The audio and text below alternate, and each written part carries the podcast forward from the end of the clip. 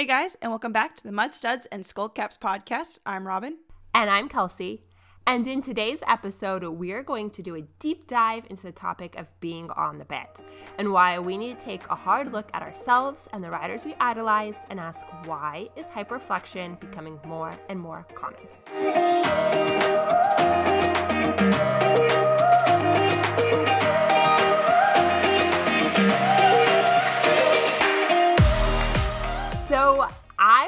Start this conversation by asking you the question of what is your view on hyperflexion? Is this something that, and actually, I guess I want to back up even further.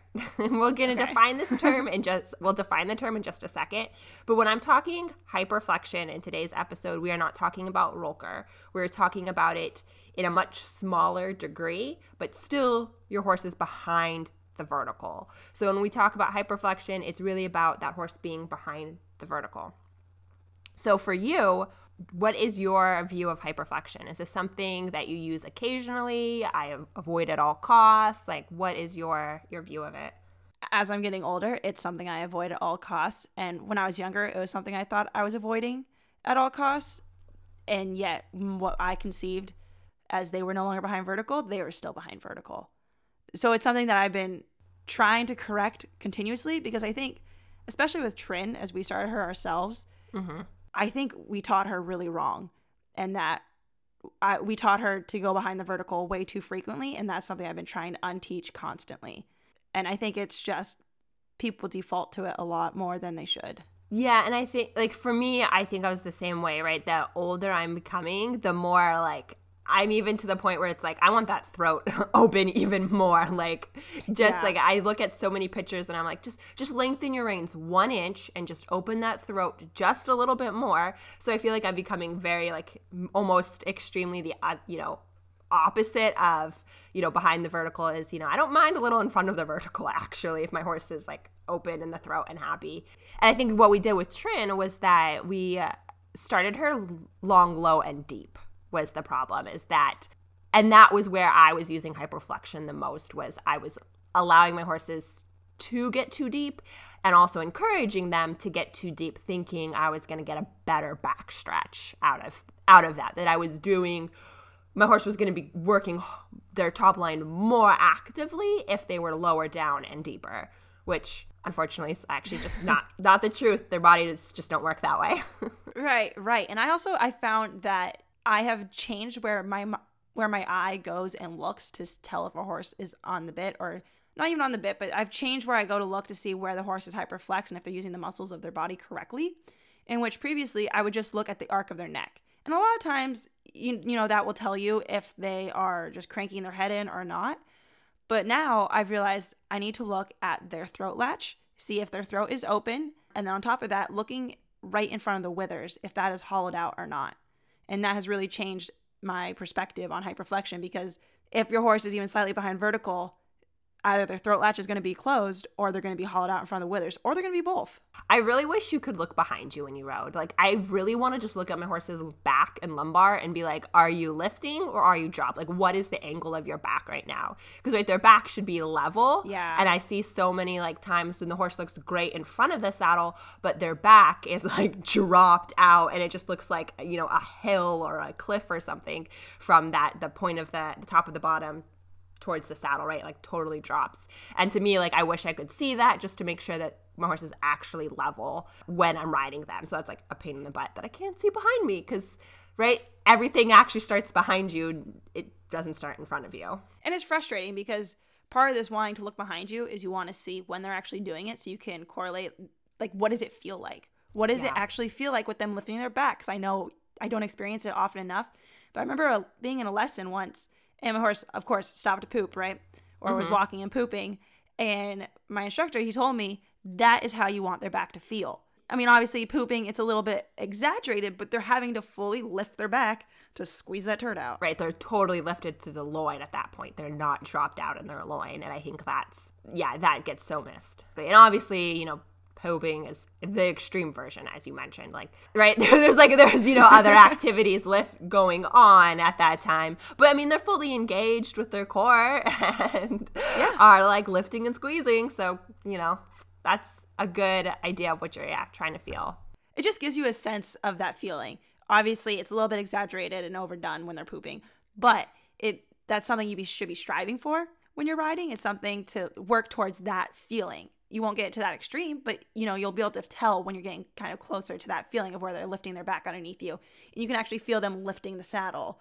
And it just it's a completely different feeling than what most of us are used to. And I mean, I know I it's a different feeling than half of my ride typically is. You know? Yeah. No, and I. Uh, Ha- like I could definitely, you know, Dublin we were getting there more and more frequently, so I don't like remember every single ride we did it with Dublin when especially when we were getting um, working towards third level, but I do know exactly what it felt like on Dublin. There is like a very specific way it feels on him where like just suddenly everything clicks on and he's lifted and he's soft and his neck is like much bigger, especially at the withers. His neck has almost doubled in size, it seems like, and there's a much different feeling. But I remember getting it on other horses. Like those are the time i also like very specifically remember those rides where i was like on a stranger horse or on um like one of the lesson ponies i used to ride and work. I would get it sometimes on them.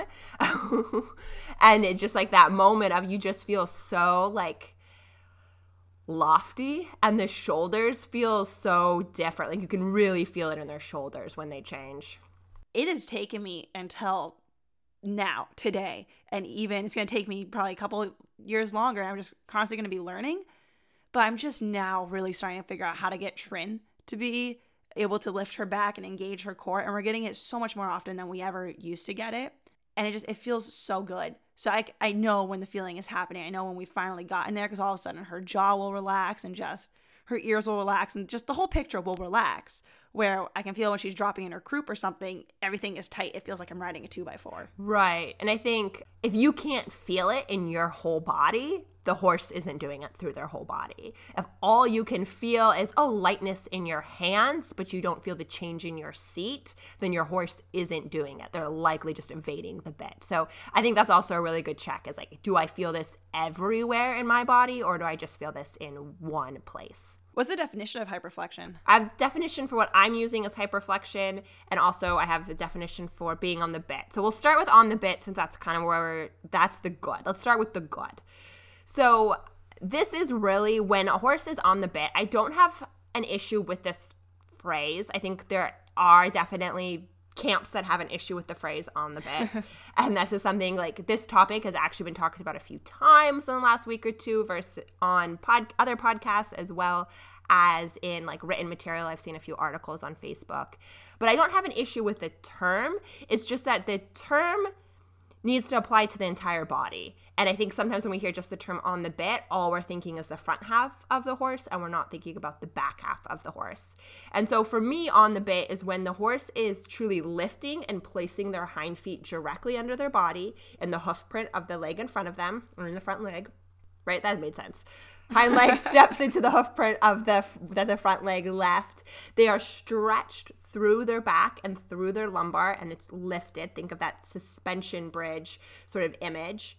Uh, and the poll is the highest point of that outline. So their neck may have a nice round look to it, but the poll is the highest point. And I think something riders get confused a lot of times, and even I get confused with sometimes when I'm looking at pictures, is when we're talking about poll being the highest point, where the poll, as in the physical structure of the vertebra, is the highest point, and then the following vertebra are below it. And I think sometimes when you look at photos, you see a really crusty horse or a horse with a lot of muscling, and that is higher than the poll, But we're not talking about the horse's mane being higher than the poll. We're talking about that vertebra and the poll not being flexed forward, because that's what you see a lot of times when you get into that over um, overflexion or hyperflexion. Is that the poll is then flexed forward and dropped, but it should be level um, when the horse is on the bit.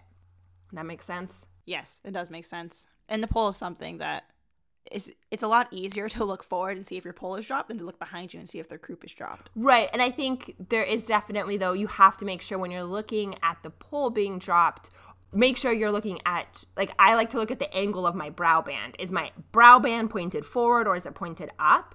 And also this idea that like can I set a cup of water in between my horse's ears and would that cup of water stay or would it fall off? So you're really looking at levelness.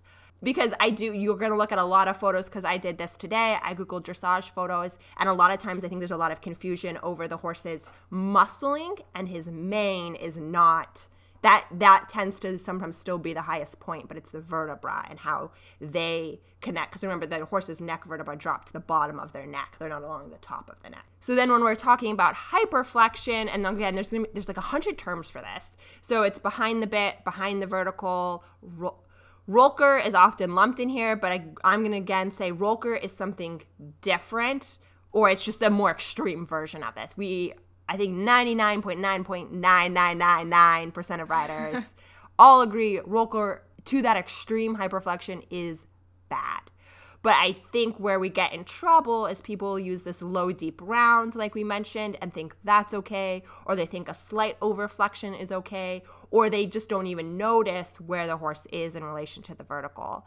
So for that for this definition, we're just really talking about when the horse's nostrils drop behind the eyes or the poll drops and is no longer the lowest or the highest point. That's what we're talking about when it comes to hyperflexion. Is this can this may only be a matter of of inches versus you know the horse's nose being cranked to its chest. Right, and I think people commonly think with hyperflexion that if I'm doing it to a small degree, it's not an issue, or they think that it has to be this massive movement. There has to be this massive image that you see the horse's nose clearly behind the vertical and that's not exactly what it is. That's not necessarily true. Right. And I think like our sort of, you know, in the last couple years, there has been a lot of outrage and, you know, a lot of people very upset with seeing this Rollkur style of riding and seeing, you know, the cranked flash nose bands and the horses clearly in stress as they're being ridden. And I think people see those images and go, oh, thank God I don't do that.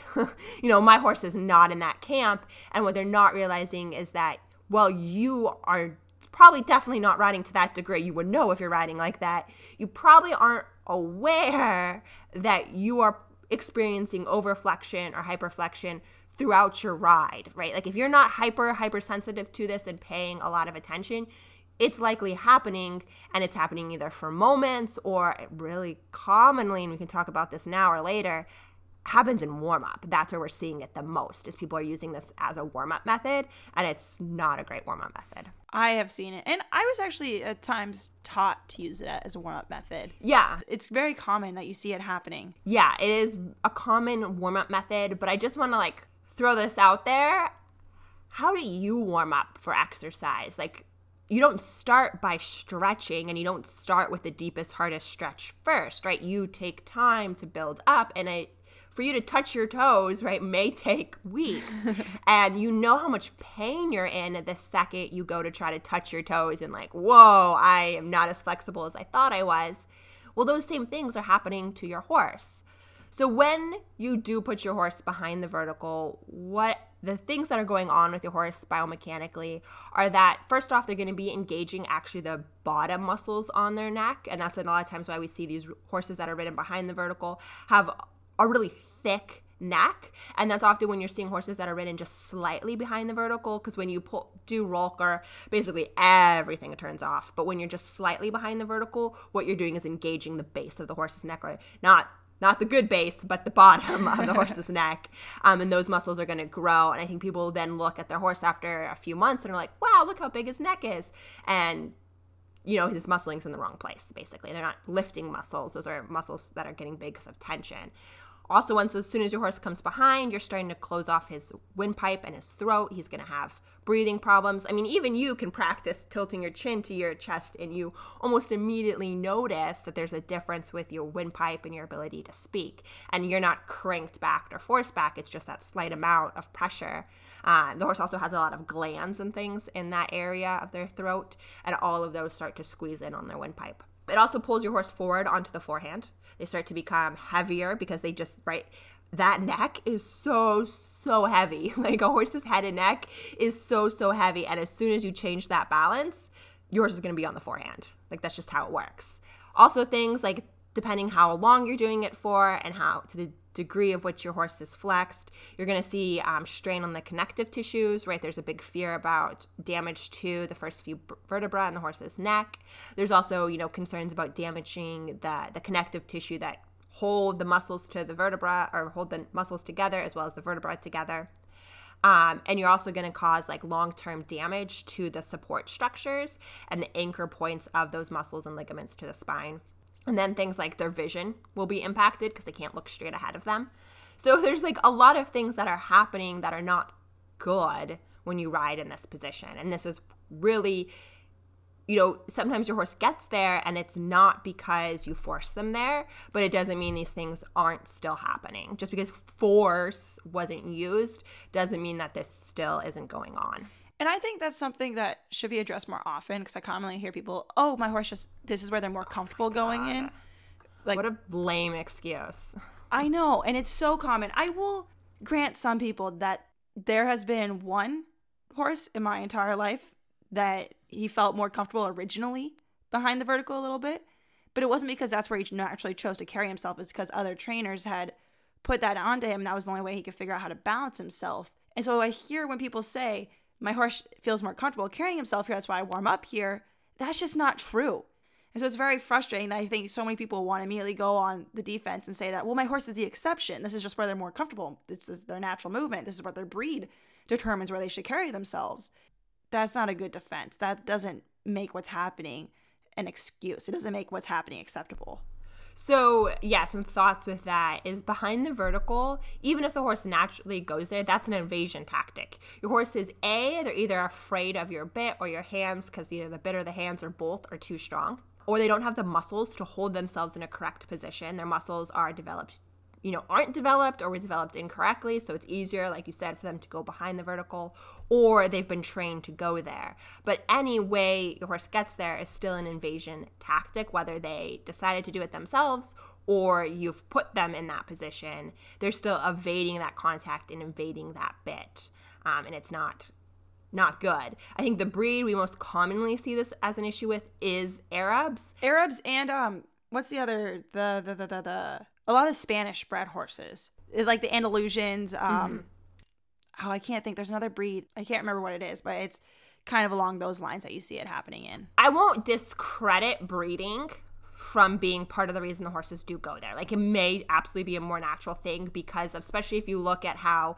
Arabs are ridden in the Western world or the performance world, they are ridden on purpose and bred on purpose to like break um, in their vertebra and keep that pull yes. really low. So I will say there probably is some breeding that's going into impacting Arabs specifically to be more broken. But that doesn't mean that they can't be ridden in a more correct frame. It just means it's going to take a little bit more work for you as the rider, and you have to be that much more aware of it because, yes, Arabs do have a little bit of a tendency to ride behind the vertical naturally. Yeah. And that was the one horse that I had that he felt a little bit more comfortable was he was an Arab and you just mm-hmm. felt a little bit more comfortable in that position.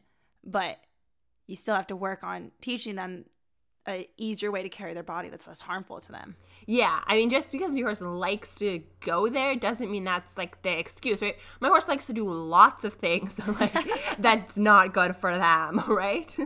like, yes if you own a thoroughbred, you've seen the cuts. Like, I, my horse likes to cut himself. I don't know why. It's also not great for him. So I'm going to try to avoid it. I'm going to take all the sharp things away. And so this is, it's in that same thing. Like, your horse does, just because they like it or go there naturally sometimes, does not mean it's okay. Uh, we could talk a little bit more about the biomechanics of how the horse moves and what structures are involved, but I do want to address, because you did just mention it, this argument that I hear all the time, and dressage riders are super guilty of this, but I think riders on all disciplines are super guilty of this, and it needs to stop now. Is using the argument that this is how my horse naturally moves, therefore it's okay. Like, even if you're talking about riding your horse correctly, that is not a good argument. Whose horse spends 40 minutes, you know, practicing their piaffe and pirouettes six days a week? No horse does that willingly in their pasture. I'm sorry, but they don't overload their hind end and perform highly collect, you know, high collection movements in their pasture. Yes, your horse probably, when there's new mares in the pasture next door, will run up to the fence and prance in a very collected position for about 10 seconds, and then he goes back to eating. They're not doing this on their own, right, for an hour, five to six days a week. Yes, they naturally move that way, but for a very, very short period of time. And so I think it's really important that we recognize that this is not their natural, sustained way of moving, and that we take that, well, it may be the most efficient way for them to move, especially with a rider. We need to take into consideration the effort and the training that goes to get them to be able to do that for a sustained period of time and that it takes a long time to build that muscle and that it's not something you can just start with day one. Right. And it's frustrating because how many times growing up do we have it drilled into our heads that you have to have a 60 minute ride or at least 40 minutes ride? Like it was just constantly drilled into your head that you need to be working your horses for this long. And your horse is going to get tired and eventually fall to the position of being behind the vertical or some way because they're just overexerting their muscles and they're exhausted, they're tired. And so uh, we have to be very cognizant and aware of not overworking your horse and slowly building up that strength. That way they can hold it for a lot longer. But anything that you're going to ask them to do, you have to build up the strength for, and it needs to come in short segments and not long drawn out periods of training. Right. Otherwise, then you are setting your horse up to evade the bit because if you're overworking those muscles they don't have, they have to evade because they can no longer support themselves because they're exhausted. So that's why it's so important that, you know, you take the time to build that top line correctly so that the horse can do that work. And then people feel that their horse is so much softer at the end of their ride when they're slightly behind the vertical or dropping, but it's not necessarily because they're softer. They've just gotten tired right and removed their mouth from making contact with the bit right yeah and that and that is something that like when i was doing a little bit of research on this topic the last couple days is something that kept coming up is that there's a mistake riders are making for they're mistaking evading the bit and going behind vertical for self carriage, and they're not the same thing, as we we highlighted. Is self carriage is not the absence of feeling; it is a hundred percent feeling. But as you mentioned, it is feeling it everywhere. So if you are not feeling anything and you think that's correct, no, that's not correct. So, do you want to give us a little bit of the biomechanics of how to correctly be on the bit and what's going on when your horse is in the good place? I don't really have a super in depth breakdown of it. Kind of what I was looking up and figuring out was how the rider needs to be holding their body and kind of what the horse needs to be doing before you can ever have them on the bit. And so we previously discussed the training pyramid and the basics. I think it kind of gets mixed up and confusing where on the bit comes into play because a lot of people would think that it comes in right after contact on the training pyramid because that makes sense. If you're going to have contact, you don't want your horse's head up in the air. You this is when if you have contact, you're going to be starting to place them on the bit. And in some regards that's kind of true. But there's a lot more steps that have to happen before your horse gets on the bit contact being one of them. And so, in regards to training pyramid, is you first have to establish a good rhythm, and then you need to establish impulsion and having that energy, that forward momentum, and then you can establish your contact. After contact, straightness, and now once you have all those four previous steps, you can ask them to go on the bit. Yeah, I absolutely. So I think this is a common misunderstanding riders make is that contact is not on the bit. Contact is the rider and horse developing a feel of one another, and the horse starting to develop that seek. The horse is seeking the bit, they're seeking the contact, and the rider is there. And that contact, when we think about it on the training pyramid, really is more of that long grain. It's somewhere between a stretch, a stretchy, chewy circle, and being on the bit. That contact is the feel, um, and it's the support structure for being on the bit, but it's not physically being on the bit. Uh, you mentioned that it can't come until after straightness, which I don't disagree with. I think what we're seeing is so many riders trying to be on the bit and get their horse round, and I'm using air quotes, uh, prior to establishing impulsion. You cannot have the horse round and on the bit without impulsion. And impulsion isn't speed, impulsion is actually the horse engaging their haunches, and it's the first step of being on the bit. We all, I think everyone has heard it so many times that it on the bit starts with the haunches. Well, what is that? That's impulsion. That's the horse actively lifting and placing its feet um, and having thrust in that movement. And to have thrust, you have to be stretched through that loin. And that's when you're going to see if you could. A horse that has impulsion also has this really round, beautiful bottom. like their butt is the perfect, it's perfectly round. A horse that doesn't have impulsion and is being ridden back to front has a very pointy butt. There seems to be a, you can see the stress of the muscles. You can see the tightness in the muscles. You can see the tightness in the fascia, and that's because the horse is just pulling its feet, its hind feet with them instead of thrusting and pushing and using those muscles. So if you're looking at your horse's hind end and it isn't gorgeous and round and plump, you know, maybe they're not getting enough feed, but they're also not using those muscles to develop them correctly. A peaky, hard, kind of, and I'm thinking the muscles look so strappy and so pulled when I'm thinking of a horse that's really just pulling their legs, and it's because they're using their legs incorrectly. Other things that I was looking into in regards to being on the bit was I kind of looked at how the rider should be riding the horse. It's hard for a lot of riders to, myself included, to really imagine the feel like we were talking about earlier because they just they never experienced it before. How are you supposed to imagine and seek out this feeling if you don't know what the feeling is? And so one of the things that gets frustrating because it happens to a lot of riders is you end up blocking the horse's energy with your hands or your seat. And it's just on the bit is it's think of the circle you have a circle of energy moving where the energy is allowed to come up, go over the top, exit, and then come back around. And a lot of times, either a rider is breaking the straight line from bit to elbow with their hands, or they just have a very stiff seat and it's halting that energy somewhere and it breaks up that impulsion. No, and I absolutely agree with you. And I'm actually like, I kind of blame some of this on the language that was used in a lot of books previously. So a lot of books oh, yeah. that I've read from the 50s and 60s and the, is the the terminology they're using is almost cringeworthy, but you have to actually like read the passage and read the paragraph in complete context and understand that they're using terms fixed hands and braced back. And while those sound to me horrible and totally cringy, and I think riders are taking brace back and fixed hands and turning it into something it's not. They're using the term of fixed hands to say that the rider's hand is constant and not that it's it's not moving up and down. It's constantly on that contact. It's constantly supporting. And they use the term fixed hands. And i and that's not what they mean. The hand isn't stuck in place. Fixed hands to me is something that is more common in performance discipline, where your horse is trained with draw reins and they're trained to just like hit the end of the the rein length and drop their head.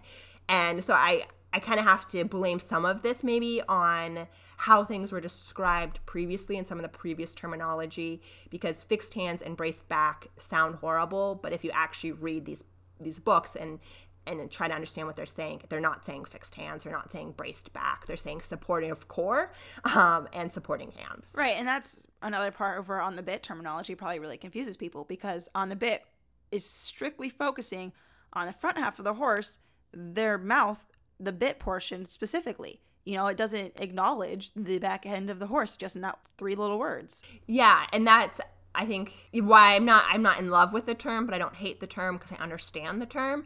But it does, like you said, it implies that we're only looking at the front half of, of the horse. And really what the term is trying to say is that the horse has come from the back to be able to be on the bit and be able to meet you at the bit, essentially and it's that it's not starting at the bit it's this meeting of rider and horse at the point of the bit if that makes sense one of my favorite things is always I've said, I don't know if anyone else has ever said this. I say it.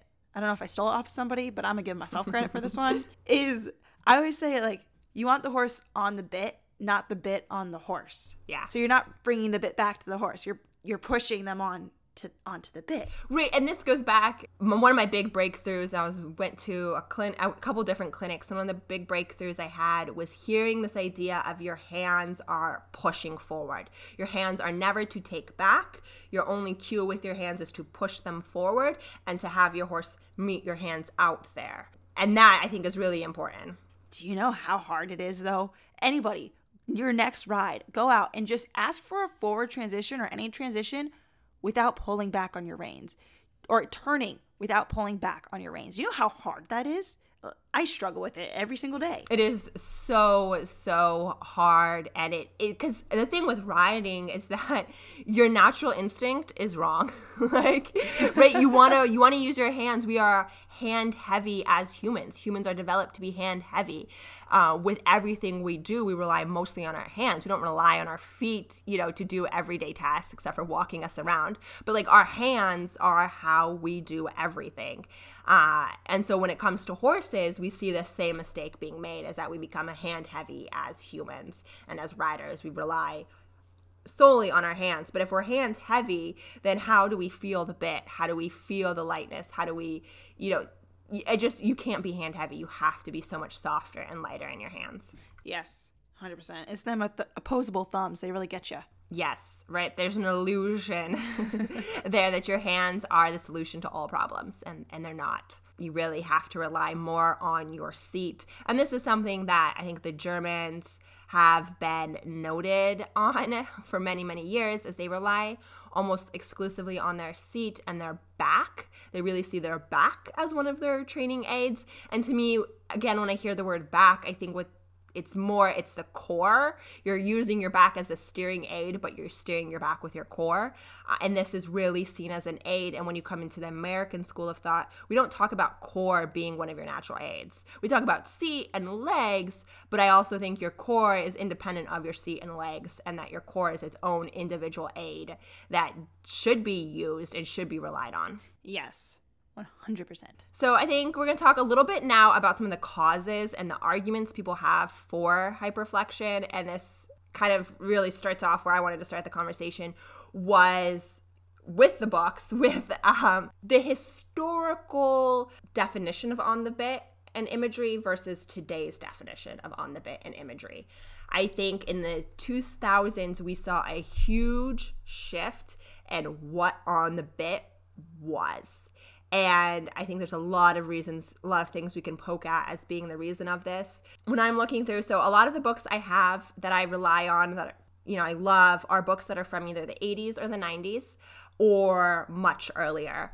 One of my books that I need to spend more time with because oh, it's just a masterpiece is The Principles of Riding. It is the official instruction handbook of the German National Equestrian Federation. Uh, this is one of the required readings for if you want to become a dressage judge, an FEI dressage judge, is this Principles of Riding book. And I really, really like it. I need to read more of it. But this book, I think originally, let me look at the date. So the first publication of this book was 1985, and then it was republished 91, 92, 94, 96, 97, and the version I have is from 97.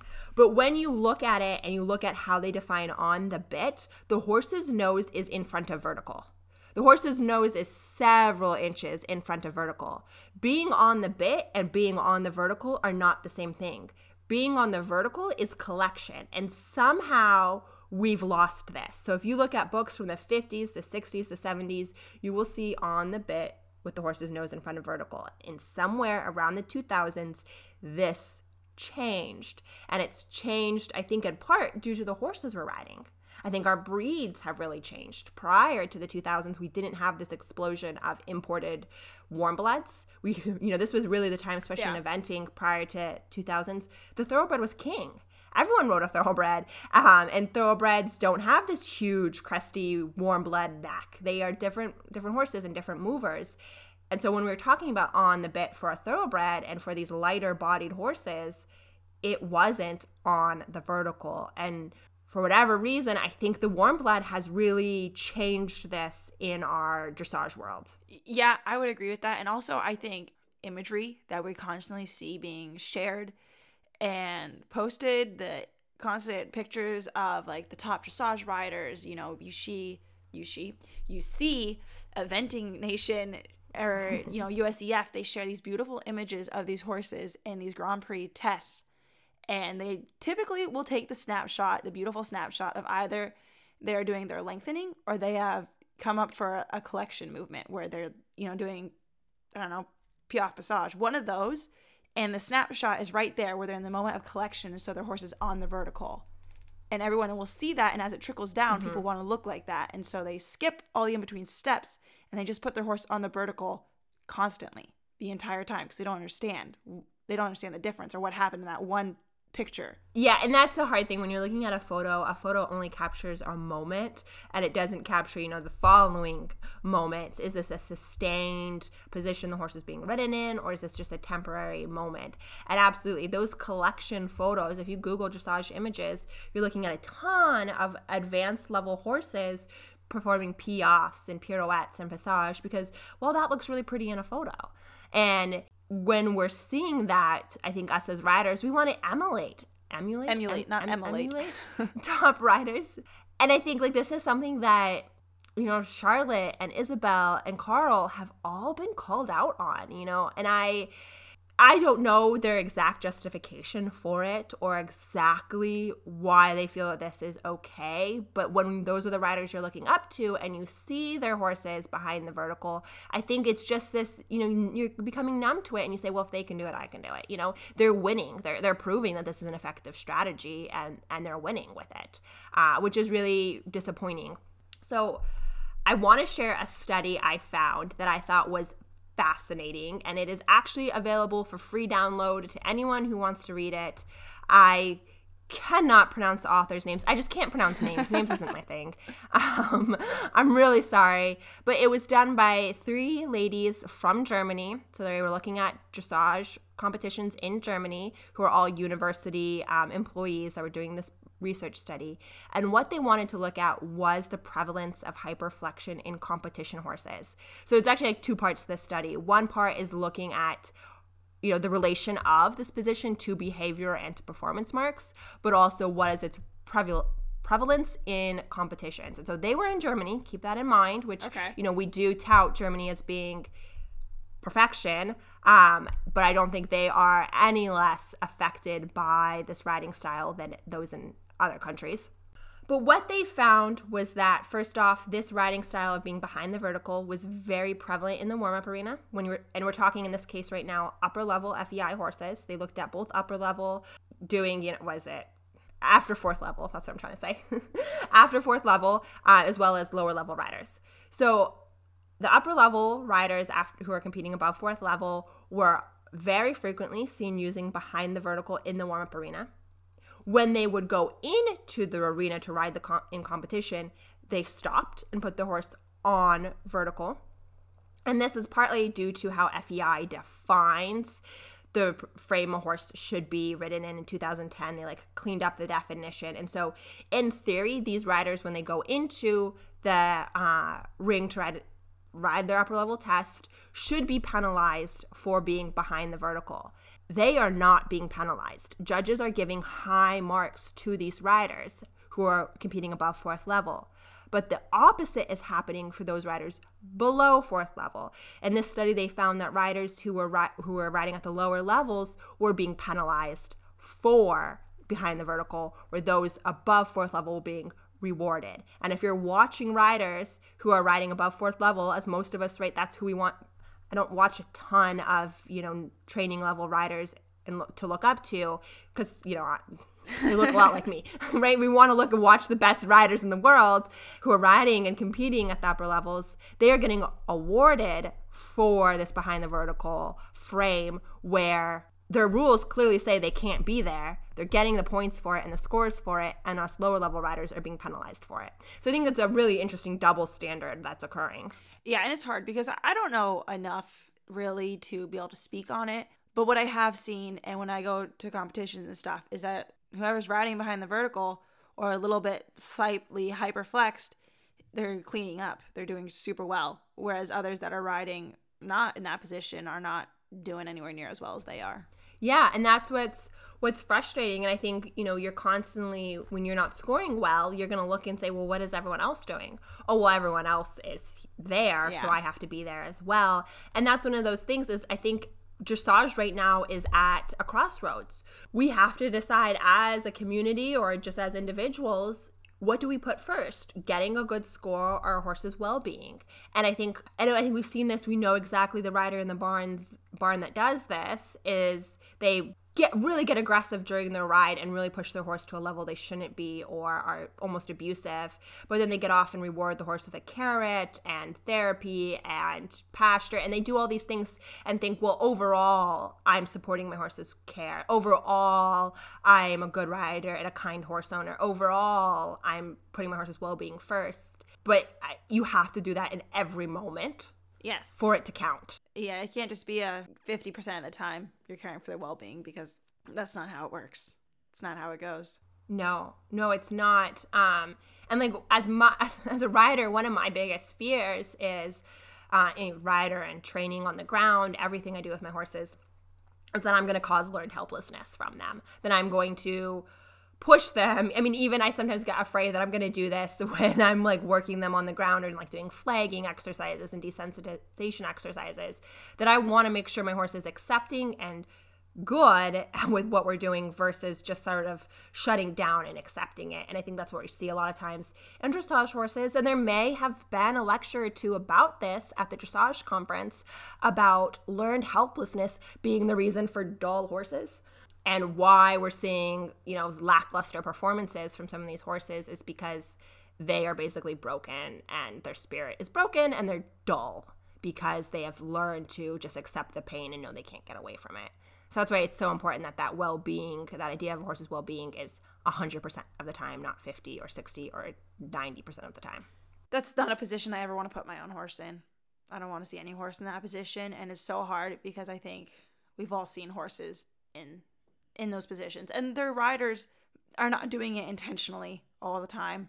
It can happen by on accident and they think that the, just the reward after the ride is enough and just giving them, you know, the proper care and treatment to maintain their livelihood is enough when in reality it has to be applied to every aspect of their lives.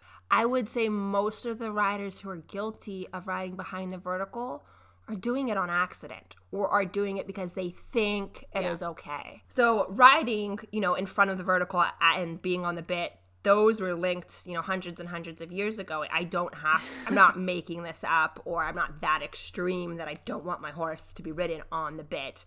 I'm not at all that kind of person, but I was interested in seeing what the other side of the aisle thought when it came to hyperflexion. So I did spend a bit of time in some chat rooms and some forums looking at their arguments. And so some, so these arguments really bother me.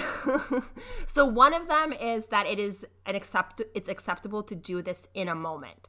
So let it be a young horse that does not yet, and I'm quoting someone else, sorry guys. So let it be the young horse that does not yet have the muscle to carry itself properly or has balance issues, or an older horse that needs to be worked rounder since it does not seek true contact and carry itself and carries itself stiffly. A horse that comes behind the vertical may still engage its core, step underneath itself, and move over the back.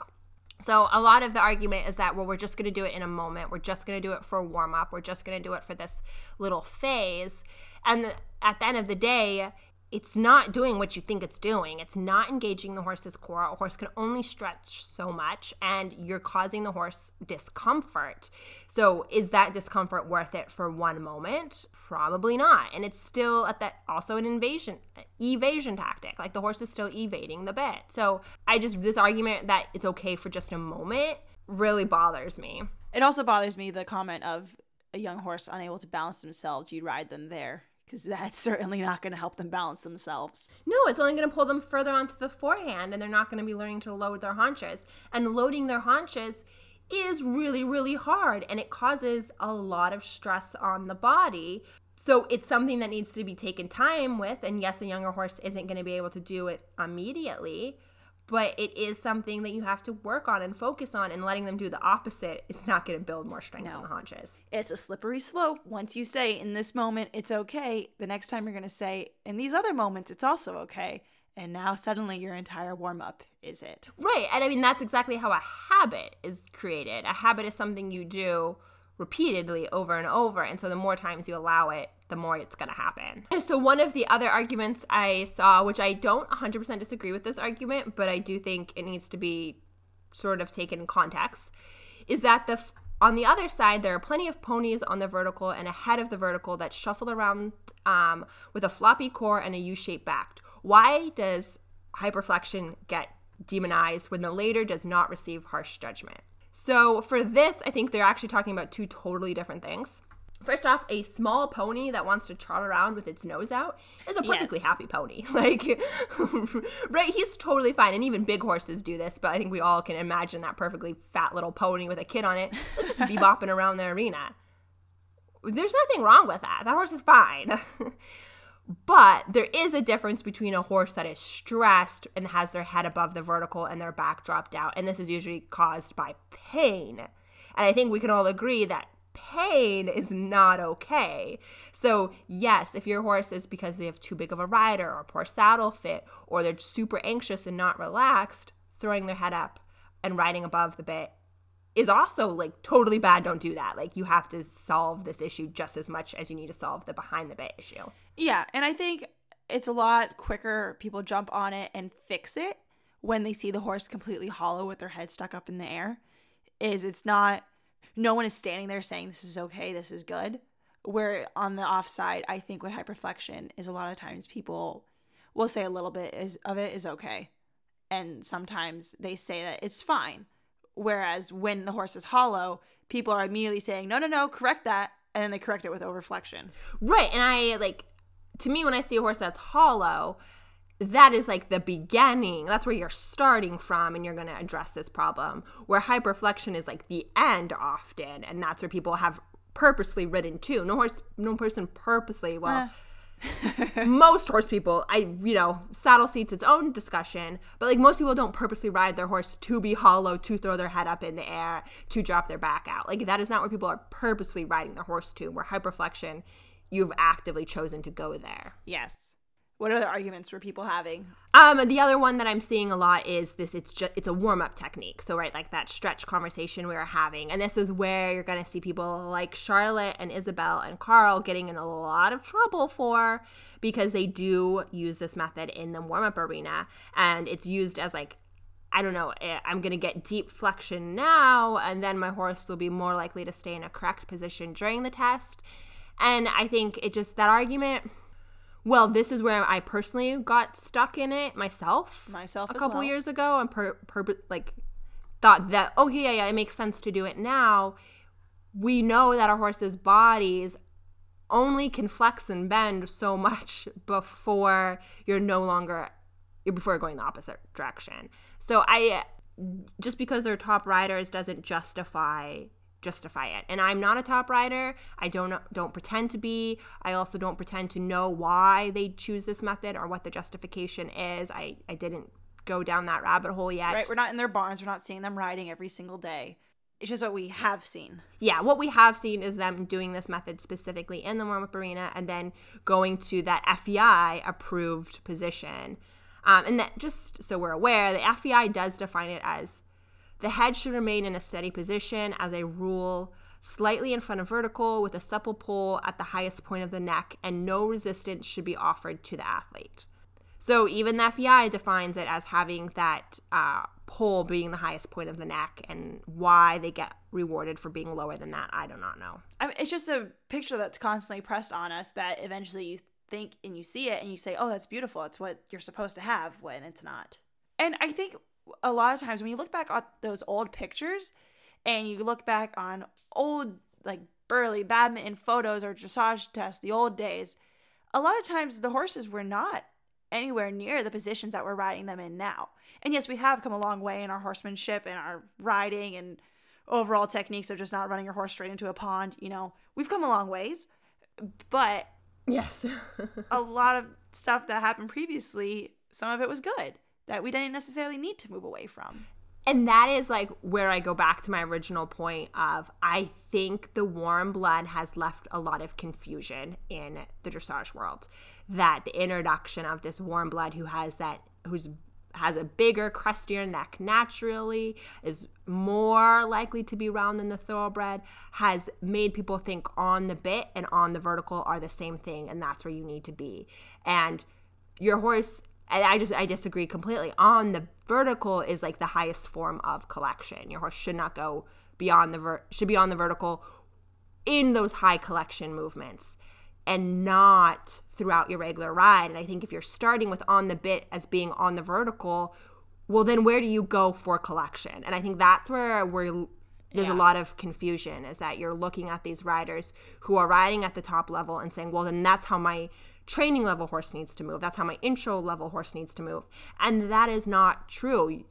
Yes, you may score well because your horse is riding above the level and it may be rewarded well because your horse looks, you know, like they're above the level. But if you didn't actually put the training in to get there, if your horse doesn't also have impulsion and straightness and proper contact, then you cheated and you're not actually there. Yes, and I know it feels like we're picking on dressage riders right now, but it's not just that. I have seen think about upper level show jumpers. You know, when they're going on their straightaways or mm-hmm. in between the jumps, they are really over flexing their horses, getting them round, just working with that over flexion to keep them soft in between the jumps. And that I think has gotten a lot more distinct and become a trend over the years, especially with show jumpers, where previously you saw the horse might not have been right, but previously you saw them, you know, with their head up a little bit more. They may, might be coming into the jumps a little bit more hollow. Yeah, I think, you know, I think this is a problem with the almost all riding disciplines. There are definitely riding disciplines that this can be excused from because there's not a focus on headsets, such as like trail riding and endurance. Uh, and even I'm going to excuse stock seat uh, equitation and stock seat performance for quarter horses, not for Arabs, um, but for quarter horses. I'm going to excuse them from this conversation. Not that they don't have their own issues going on with headsets, but I think there's a couple disciplines we can excuse from this but everyone else is part of this conversation. And this doesn't just apply to dressage horses, this applies to anyone who's ever overflexed their horse. Yeah, and it's just something that we need to become more aware of and not just immediately dismissing it and saying, I don't do this. Because the chances are we all do it to a slight degree. And we just have to correct that. We have to be aware of it. And when as soon as it happens, we need to correct it. So, I want to um, mention a couple studies that I did look up, trying to figure out, you know, just trying to figure out what the research is when it comes to hyperflexion. And this is actually an area of research um, where we've actually spent some effort and some time, which I'm really appreciative of. Up to 2010, there was really a gap in the research where people were just sort of looking at it as good, bad. And then after 2010, we really saw like a shift of people saying, okay, we think it's bad. Why is it bad?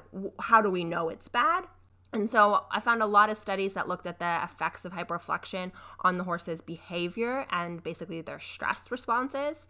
And it was found in like study after study after study that horses that were being ridden in this hyperflex position were showing increased heart rate. They were sh- in showing um, tail swishing, ear pinning, gapping in the mouth. They were showing flared nostrils. They were showing signs of pain and discomfort in study after study. And this was even, you know, this wasn't horse's head to the chest.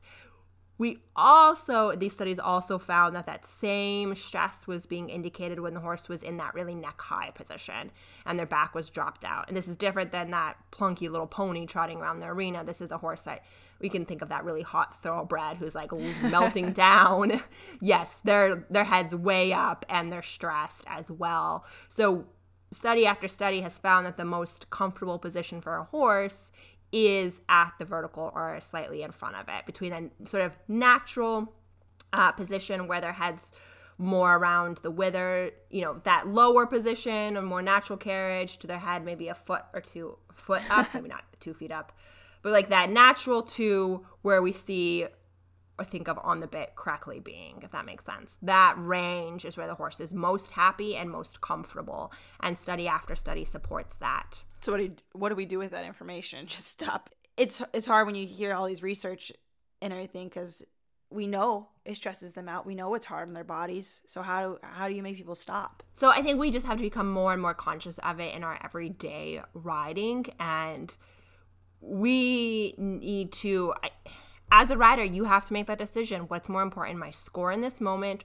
or my horse's comfort? And I think this is something we have to stop doing in day to day training. We have to stop letting our horse get to a point where they fall behind the vertical, and we have to make sure that we properly understand what being on the bit is, and that being on the bit is a more advanced level movement. Like you said, this is after four steps on the training pyramid can we begin to get our horse on the bit this is not we don't start on the bit and then get these other things we have to start with impulsion with straightness with relaxation and then we get on the bit so changing when we're getting on the bit, I think is really crucial to our horses' development. And I think it's unfortunate sometimes that we're seeing these young horse classes Ugh. being promoted because I think we're yeah, we're seeing being on the bit and having a round neck as being evidence of a good ride.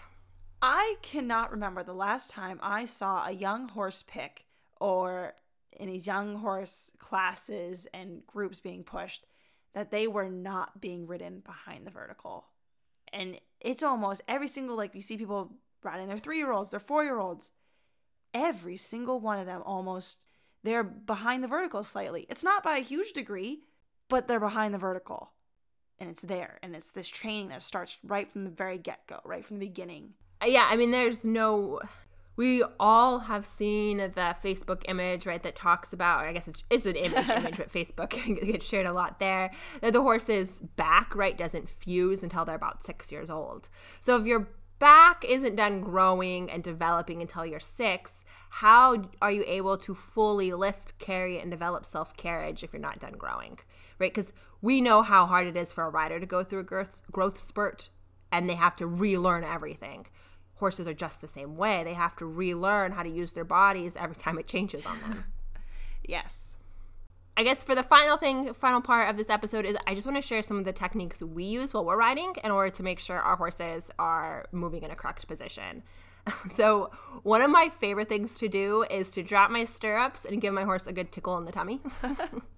And while like my leg position has to change and my legs are technically not correct, it's a good way, um, especially with a horse that's really stiff in the back, to try to get to say we're starting with the back and then your neck will adjust from there. When you wrap those legs around and ask them truly to lift their stomach up into their back. I i enjoy doing this especially at the walk just to make sure that we all are on the same page kind of thing. That's cute. I like that and I have long enough legs that I can do it. I think that, that helps. Ah, uh, yes, I don't. I I cannot do that. yes, and I love riding a good short horse. So my long legs on a pony, like there was a school pony I used to ride, and the girls, like all the school kids, would get on him, and he would just be a giraffe, and he would just be a pain in the butt. He'd act like a little llama, a little giraffe, drop out his back, and just basically rip around the arena to get away from everyone. And every time I got on him and I started getting with the older girls like, who had long enough legs, is like, just wrap your legs around his tummy until he drops his head. Like, don't pull on his head, don't touch his mouth. But if you just tickle him in the tummy until he drops his head, then you've got his whole body engaged, and he immediately relaxes and cannot rip that bit from you but it's hard, hard, hard work for them to hold their back up there. So you can only do this for a second or two. Um, but it's the same thing as doing like a tummy lift on the ground where you tickle them with the your fingers or or like curry comb or something to get them to lift. Um, the other big thing to do is when you find your horse falling behind vertical and the poll dropping is to reset. like legs on, soften your reins. You need to do a half halt, rebalance your horse, make sure they're on their haunches, and basically reset the position. Don't don't. It's really hard to get them to go right back to being on the vertical or in front of the vertical if you're if you don't just kind of start from scratch. If that makes sense. Um, and the last little one I want to talk about. Well, I guess one more stretchy chewy circles, relaxation um, exercises, and conditioning. So, building that top line, your horse cannot support themselves if they don't have a, the top line to do it. So, a lot of conditioning work needs to go in. And if you're finding your horse frequently falling behind the bit and f- frequently trying to evade it, go back to conditioning work and long, long and low where their nose is out, not where their nose is deep. I think conditioning work a lot more emphasis should be put on that every day with people riding. Mm-hmm. Agreed. If you don't have the muscles to do the work, how are you going to do the work? Exactly. And then this is an interesting strategy. I have a lot of thoughts on it. Um, it is being so I'm trying to figure out how to like explain this. So if you guys know what a demi arrête is, demi arrête, which is being incorrectly defined currently on the internet. There is a trend right now to use demi arrête as a way to get the horse out of, or a way to define a technique for getting the horse out of behind the bit. And basically, what's being promoted is you like lift your hands a little bit, you kind of tickle the mouth, their mouth with the bit, and get them to kind of lift their head up off the bit. Which I'm not, I would rather see you just drop contact and start from scratch than pulling them out of Yeah. being behind the bit because I don't think that actually works. You're still just riding off of your hands instead of going back to the haunches where the problem is. That's something I think that's being taught a lot is just lift your hands more. They start going behind the vertical, lift your hands, lift your hands. Yeah, and this demi-arrête, and I'm so sorry if I'm butchering demi-arrêt. It's French. I don't know how to pronounce French words.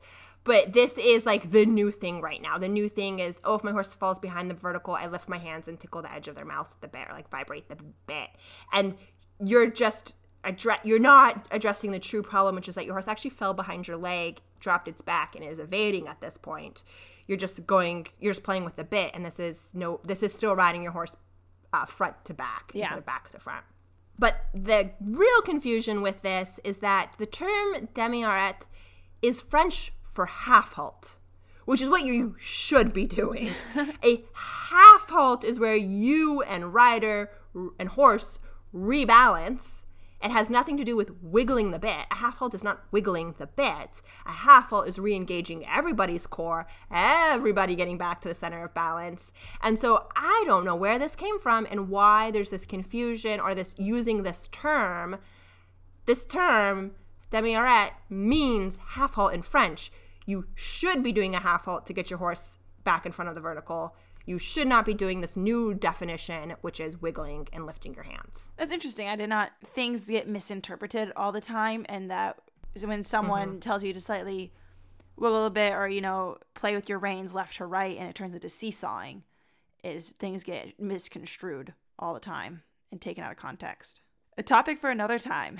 yeah, they sh- a topic for another time. But just remember, guys, a bit is metal, and nobody wants no a wiggling, moving, jerking bit is not going to get your horse soft through the back. No. They're going to want to evade and get away from that real quick. So, yes, there is play on the reins when you're riding correctly. Very minute, very soft. I'm not saying this definition from demi-arrêt translates to seesawing, seesawing, and this new definition are two different things. But leave the bit, keep the bit still. A horse is more likely to ride towards it if it's still um, and soft versus it jerking and moving around. right. And the way to get your horse relaxed in the back is not to use their face. Correct. Putting them on the forehand, getting them hyperflex is not going to help the back at all. Whew. So I think that is all I have for this topic right now. there are so many rabbit holes that can be that we can go down with this topic and so many different ways to approach it. But I just really, really wanted to start addressing that modern style of riding and that we've got to knock it off. Or or just accept that we don't care anymore and continue. I, I prefer the option of let's all stop. all right, guys. Well, thank you so much for sticking with us and listening to our podcast today. If you have any questions or if you want to keep up with us, you can follow us on Instagram at mudstuds underscore skullcaps. If you have any topics or questions you want to ask us, you can send us an email at mudstudsskullcaps at gmail.com. And if you are using Apple iTunes or that Apple Podcast, go ahead and leave a five star review so other people can find us, so we can start to climb the charts a little bit and get promoted as a fun horsey we- podcast for others to listen to. And remember that review is for others, so they know that we're awesome. Um, or somewhat awesome, or medium awesome, whatever, whatever you're feeling, whatever you're feeling. No pressure. Um, and don't forget to subscribe so you don't miss our episodes um, that come out every week. Stay safe, stay classy, and stay in the saddle. Bye. Bye.